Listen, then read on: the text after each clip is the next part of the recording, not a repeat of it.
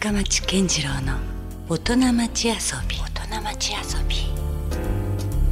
さあ、えー今週遊びに来ていただいているのは、えー九州大学の名誉教授で、えー展示映像総合アーカイブセンター、えー代表理事の脇山真二さんです。こんばんは。よろしくお願いします。こんばんは、脇山でございます。まあ改めて初めましてということになりますけども、い、やまあこの番組でついにもう九州大学の名誉教授をお迎えすることになるっていうのは もう考えひとしおというかなかなかあのねあの 頑張ってきたなっていう感じがしますけれどもあの実は脇山さんとは、えー直接お会いするのは初めてなんですけども、まあ、ある時にあのフェイスブックでですねあのつながって、まあ、番組で喋っていただけないだろうかという思いからですね逆にそういう返信をしたら、まあ、このように今回実現したということですよね。はい、ありがとうございます。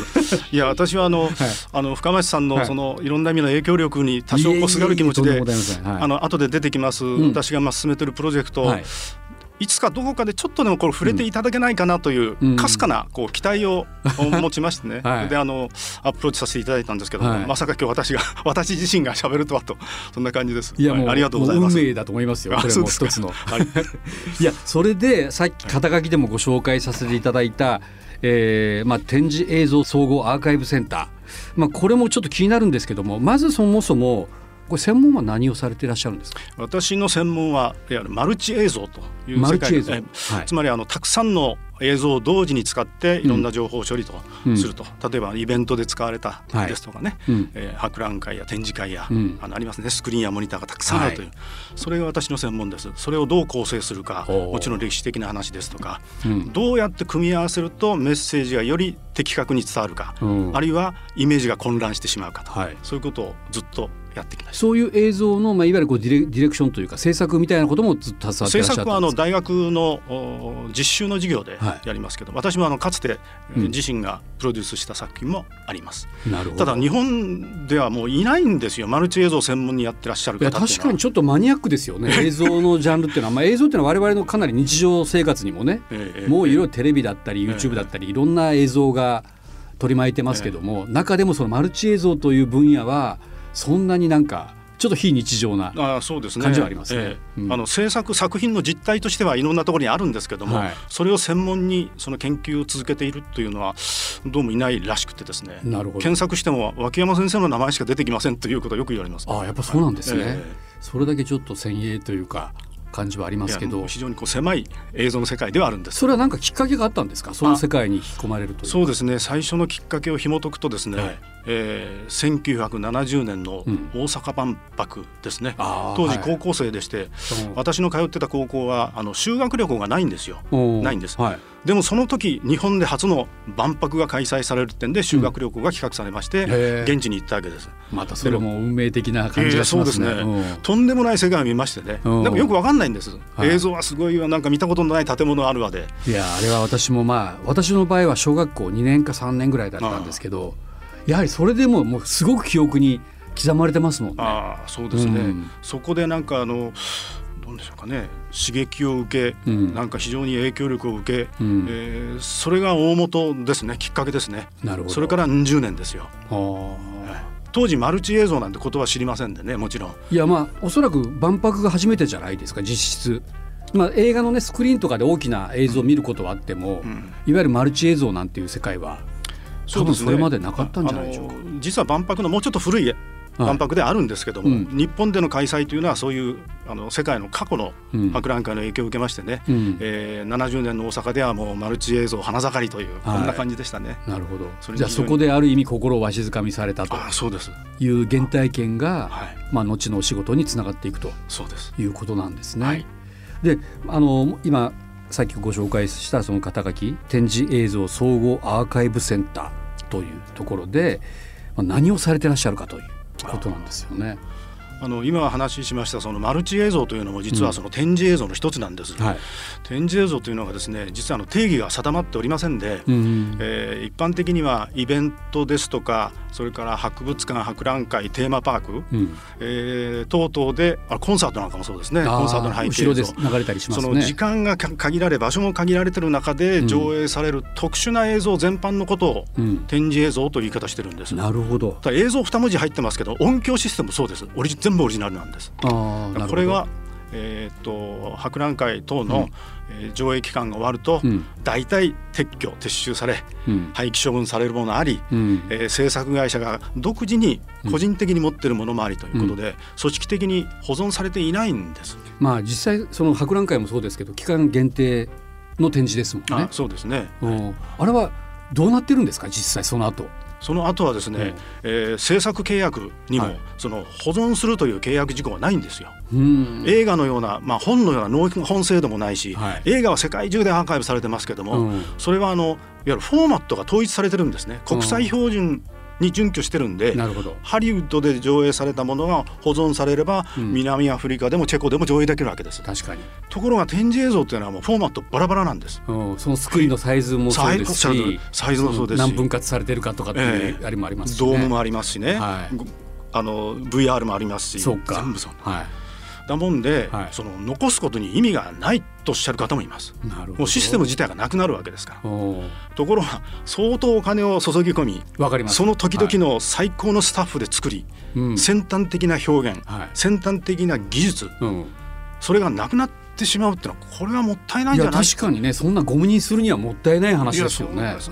で、やっぱり10年後30年後50年後の若い方が過去の作品を参考にしたい、と思ってもないわけですよ。うん、これはおかしいと、うん、やっぱり遺産としてきちっと残すべきだというふうに思いましてね、うん、あのスタートさせたと。なるこれが展示映像アーカイブまあ、そう思えばイベントなんて本当一過性ですからね、まあ、それを体験した人ではないともう無に等しいわけですもんね。そうなんですよ。それからそれ確かにでもしかし映像がねなかなか残ってない可能性はありません？あります。残ってないんです。いや残ってあるいるかないかも分からないんです。あそれさえ分からない。あのディレクターの方が個人的な思い出として残してるというのもあるんですよ。それはもうリスト化されてないんでどこで何が残ってるかも分からない、はい、だからもう大体目星をつけていろんなところに連絡して「あります?」残ってますっていうのが大体調査のスタートですある種のその発掘作業というかあそうです。そういうことにななるわけですね。そうです、うんだからそれを組織的にやらなきゃいかんということでスタートさせましたけどね、うん、もう課題山積ですよね。今どういう状況ですか？今ですね、はい、いや私たちのそのアーカイブセンターはオリジナルの展示映像を残そうという発想はないんですよ。もうコピーでも何でもいいんです。あなるほど。状況の記録映像でもいいんです。うん、でそれすらないわけですから。うん、で残して、うん、で後日あるいは数年後数十年後に当時こんなことをやってたなというのはあらかた分かる、うん、そういう資料を残していこうと。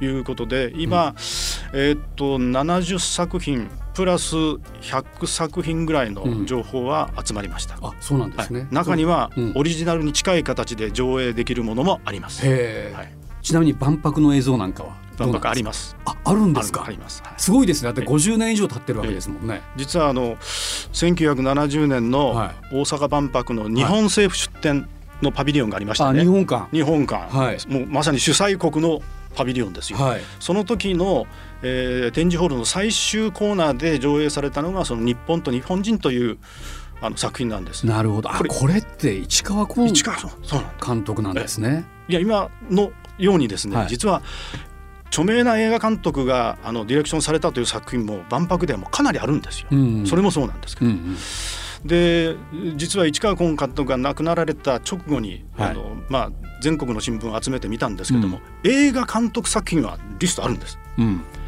展示映像ってないんですよ。驚きましたね。そのリストにも入ってない入ってないんです。プロフィール今あのウィキペディアかなんかで調べても入ってませんよ。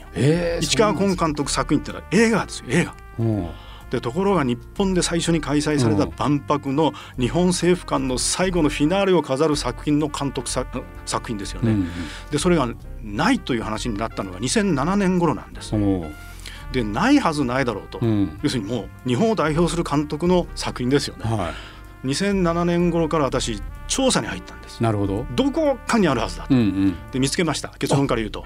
そうなんですフィルムの原版を2013年です。どこにあったんですか。東京のとある民間の倉庫です。あ民間の倉庫。そうなんです。でところがどこの何,、何倉庫っていうのは言えないんですよ。安全管理上、ああそうなんですで東宝さんの作品ですから、はい、で東宝さんが今管理をしてます、うん、ネガの原版ですから、はい、もうオリジナルなんで。すさすがにやっぱり廃棄処分はされてなかったんです、ね、されてなかったです。いや感動しまして震えましたよ。本当に。写真が入ってますけど、いやこれね要するに八面マルチ映像ということですからやっぱこれもかなり特殊な特殊です。映像ですよね。もう当時の日本の最先端の、えー、カメラも日本製なんですよ、はい、実は、うん、それを作って8台作って、監督の、えー、ゴーサインで撮影してという。これめっちゃ見たいですね。そうです。私も見たいこれもそのやっぱなかなか見る状況にはならないんですか？あもう映写機の用意はできないです。デジタルでは可能です。あの各画面ごとに 4K でのデジタル化は東宝さんがしてますからね。なるほど。ところが問題が一つありまして。なんでしょう？音が見つからないんです。ええー、そうなんだ。そうなんだ。あれはもう別々に残されているわけですね。音声の。映画で音がないっていうのはほとんどがサイレントの時代は別ですけどね。展示映像はね音はバラバラなんです。はあ。音が全く今日現在までも見つかってません。その当時公開されてた時はもちろん音付きだったんですよね。音付きです。それがないんですよ。ない。だから実はあの2015年の東京国際映画祭でも特別上映ということで、これ、はい、あのデジタル版が上映されたんです。あこれのオリジナル作品が、はい。テレビでも上映されまオンエアされました、うんうん、音がないんです、まあ、放送事故の作品みたいなんですよ、ずっと音なしで。20分。はい。本当はナレーションがついてたりいろんな現地で収録された音音が。それから効果音、うん、それから BGM は山本直純さんですよ作曲がなるほど。その音が一切残ってないというのがね非常に。それはまだでももしかしたら可能性はないわけじゃないっていうかないわけじゃないです。どっかにあるかもしれない。なかなかこうなんて言うんだろうこう面白いというか、見てみたいですね。多くの方がそうおっしゃってます。見てみたいって。いやそうですよね、はい、おわなるほど。こういうようなものがいっぱいまだ他にもあるわけですねそうなんです。うん。それは何かどうなんでしょうか？我々がどっかで目にする機会っていうのはいつか訪れるんでしょうか？うん。えーと、可能性としてはですね、はい、映画と違ってその権利関係が非常に複雑でしてねそれがクリアできればという条件もありますよね。えー、例えばその俳優さんが出ていますと、うん、えー、ところがそのイベントの期間の上映だけを、えー、条件に出演をしましたと。はいうんで例えばその博覧会実行委員会の企画作品となると、うん、年度末には実行委員会でも解散するんですよ。うんそうです、ね、組織自体が組織ではないんですね。そうするとその権利がどこにあるかっていうのがいやそういう曖昧さもありましてね。なるほどね。だからそういう条件がクリアして、うん、クリアされて音も映像もきちんとああると残ってるということであれば上映可能でしょうね。うんうん、それはしかしただでも残すことにやはり意義があるという。まず残さなければ。いですね。そういうまずお考えですね。そう思います。まあ展示映像というねキーワードいただきまして、まあ博覧会とかちょっと特殊な映像がねどんどんどんどんいつの間にかどこに行ったかわからなくなっているということでそれをしっかりまあ残していこうというプロジェクトを立ち上げられたということなんですがどうでしょうか？あの何か最近そのよりあの活動を活性化するためにやられてることとかもあるんですか？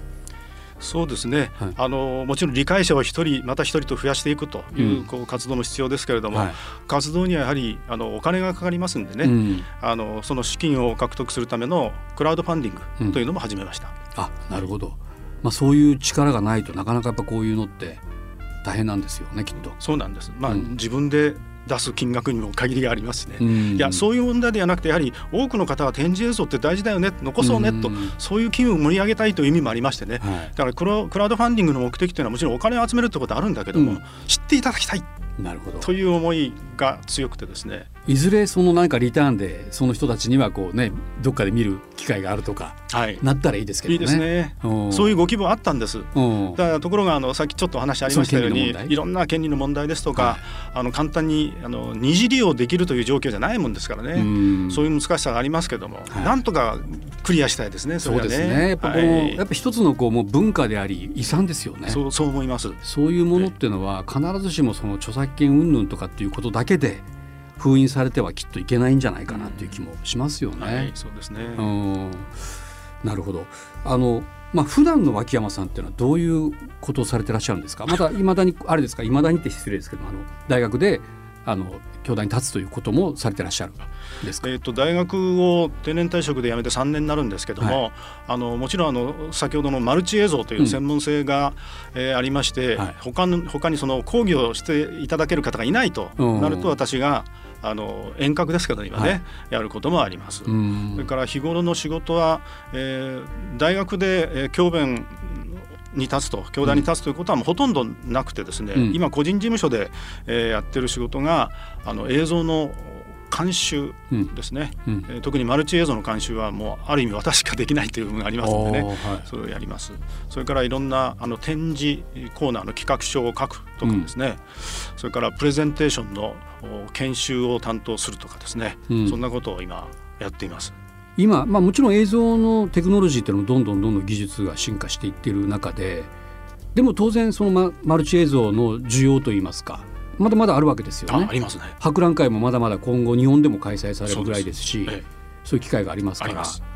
それは今どうですか？この現在地というのはマルチ映像。あの確かにテーマパークですとか、うん、それからあのコンサートの背景の映像なんてマルチですよね。そうですよね。だから一個一個取り上げれば相当な数のマルチ映像があるんです。うん。ただその専門でやってるかいらっしゃる方がほとんどいないと、うん、例えばあの映像のディレクターの方が、まあ、通常あの単画面ですよね、映画もね、うん、まあ、その延長線上であのデザインされるとかいうのはあるんですけども、うん、あの脇山さんこの辺の監修やっていただけないかという話がね、時々ありまして、うん、えー、見ていますね。需要は相当あると思いますよ。なるほど。監修以外のいわゆる制作そのものの需要もかなりあると思います、それからテレビ、テレビの一画面も分割ってありますね。ありますね。あのアメリカのドラマね。24、はいはい、あれなんかもマルチ映像なんです。ああなるほど、と同時にいろんなところで起こっていることが、そうです。ね、流れてたりっていう演出がありましたね、確かに、うん、よく電話のシーンなんかでも A さんと B さんが電話で話してると画面分割します確かに。あれも単純ですけども、あれはマルチ映像といえばマルチ映像なんですね。違ったあの場所にいる2人の人間の会話を同時に見せるというね単純ですけどあれもマルチなんです。あとなんか思えばその日常的なところで言うとあのペイペイドームのあのスクリーンとかで流れてる、はい、え選手の映像とか、はい、あれもかなりマルチ映像と言えますよね。はい、あの2020年の、えー、あの大型ビジョンの,、あの映像コンテンツの、えー、監修は私がやりました。あそうなんですか、やはりあのマルチ映像あるとこに脇山さんありみたいな。そんな大げさな話ではないんですけどあのマルチ映像の立場からの監修をお願いできませんかという話でやりましたね。残念ながらコロナであの無観客試合が長かったもんですから、はい、お客様の反応まではなかなかこのチェックできなかったというね難しさあるんですけど。でも今となってはお客さん戻ってる。戻りましたね。ただ毎年あれ変わってますんでね、うん、ああなるほど、はいいやだからそう考えたらやっぱいろんなところでありますよね。あの例えばタイムズスクエアなんかのまあ、あのいわゆるこうビルボードもどんどん映像化していっているというか、あの辺もねただのこう単純な一画面映像ではないそうですね感じがしますしね。うん、あのよく渋谷なんかもえーと、ビジョンジャックなんてありますよね。ありますね。一つのメーカーがね、はいはい、あれなんていうのもマルチとしてどう構成するか、むしろ増えていってません？そういう意味では博覧会とかだけじゃないですよね。そうですね、うん、街中にも広がってますねそういう意味ではね。なるほど。なんかそう考えていくとなんか意外とマルチ映像っていうのは我々のその生活の中にもさっきのねドラマのシーンとかでもそうですし、うんうんうん、あるというそういうことですね。ことですよね。はい、そう思います。まあしかもそれを専門にやってらっしゃる方はほぼ脇山さんぐらいしかいないと。いうことですね。まあ、じゃあ今ものすごくいろんな問い合わせだったりとか依頼が来るんじゃないですか？いやあのね依頼はそんなに多くないんですよ。って言いますのが、うん、先ほど申し上げたように、うん、映像のディレクターの方専門の方がその延長線上で考えられなくはない話ですからそれが適切な表現かどうかは別ですよ。うん、そこまで極めようとすると、まあおそらく問い合わせがあるでしょうね。なるほどね。今もうどうかしたら自宅でもそういうマルチ映像化してる人が結構いると思いますね。そうか。あのなんかゲームをやってる人も多分そうだし、そうですね。ええ、ああいうものもそうですし、なんかあのまあ同時に多チャンネルというかね、え、今いろんなものがこうやっぱね、うん、あの映像ありますから。そうですね。うん。まあ人間の感覚もそのマルチで見ることに慣れてしまっているというかね、うん、新しいそのものの見方の能力が開発されているんじゃないかっていう気もしますよね。なるほど。うん VR ゴーグルみたいなああいうこういわゆるメタバース的な世界あれもやはりマルチ映像のカテゴリーに入ってくるんですか？入ってきます。入ってきます。中で画面が分割されて複数の情報が同時に来ればそれはもうマルチ。そうするともうこれ完全にマルチ映像の時代がもう来てるんですね。そうです。これからますます。そうでしょうね。そういう意味ではあれですね。本当にただ今までの過去のマルチ映像を残すだけではなくて現在進行形みたいな、うん、そういう要素もかなりありそうですね。そうですね。うん、そんな気はします。うん、なるほど。えー、まあ展示映像というね世界を私も改めてちょっと意識させていただけるようなそういう話をたくさんお伺いできましたけど、まあ、あのそのプロジェクトなかなか簡単ではないということで現在クラウドファンディングを実施中ということですけどもこれはもし何かそういう興味があったりあ参加したいという方はどういうあの検索で展示映像だけで引っかかってきますかこれあのクラウドファンディング展示映像。クラウドファンディング展示映像、はい、で検索をしていただけると、はい、まあ、こちらの紹介のページにいけるということですよね、はい、今どのぐらい何パーセントぐらいまで到達されてるんですか目標の？今3分の2はいってますね。あじゃあもう一息ですね、はいはい。えー、でこれが、まあ、満額というかその到達すればどういうことができるんですか？まずあのどこにどんな作品が残ってるかという、まあ、調査をね、はい、あのしたりそれから実際にデジタル化の作業をしたりしますけども、はい、あの支援してくださる方にとってはですねこれほとんど寄付に近い状況でして、うん、何かリターンがあると、うん、お返しを用意してますよというファンディングではないんですよね。そういうご協力をお願いしたいという。むしろも寄付的な考え方でということですよね。はい。はい、ということで、まあ、なかなかですねただやはり何としてでもこう残したいあるいは見たいものがねきっとあると思うので、はい、ぜひこの活動にもし興味を持っていただければぜひ皆さんね寄付をお願いしたいと思います。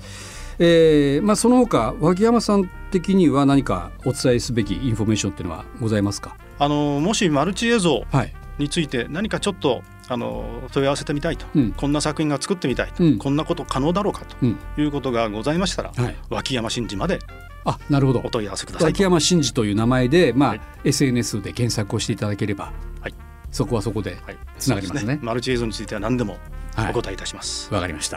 よろしくお願いします、はい、さあということでじゃあ引き続き来週もですねぜひあのこの番組のゲストでお願いいたしますはい、ということで今夜のゲストは展示映像総合アーカイブセンター代表理事の脇山真嗣さんでした。どうもありがとうございました。ありがとうございました。LoveFM Podcast LoveFM のホームページではポッドキャストを配信中。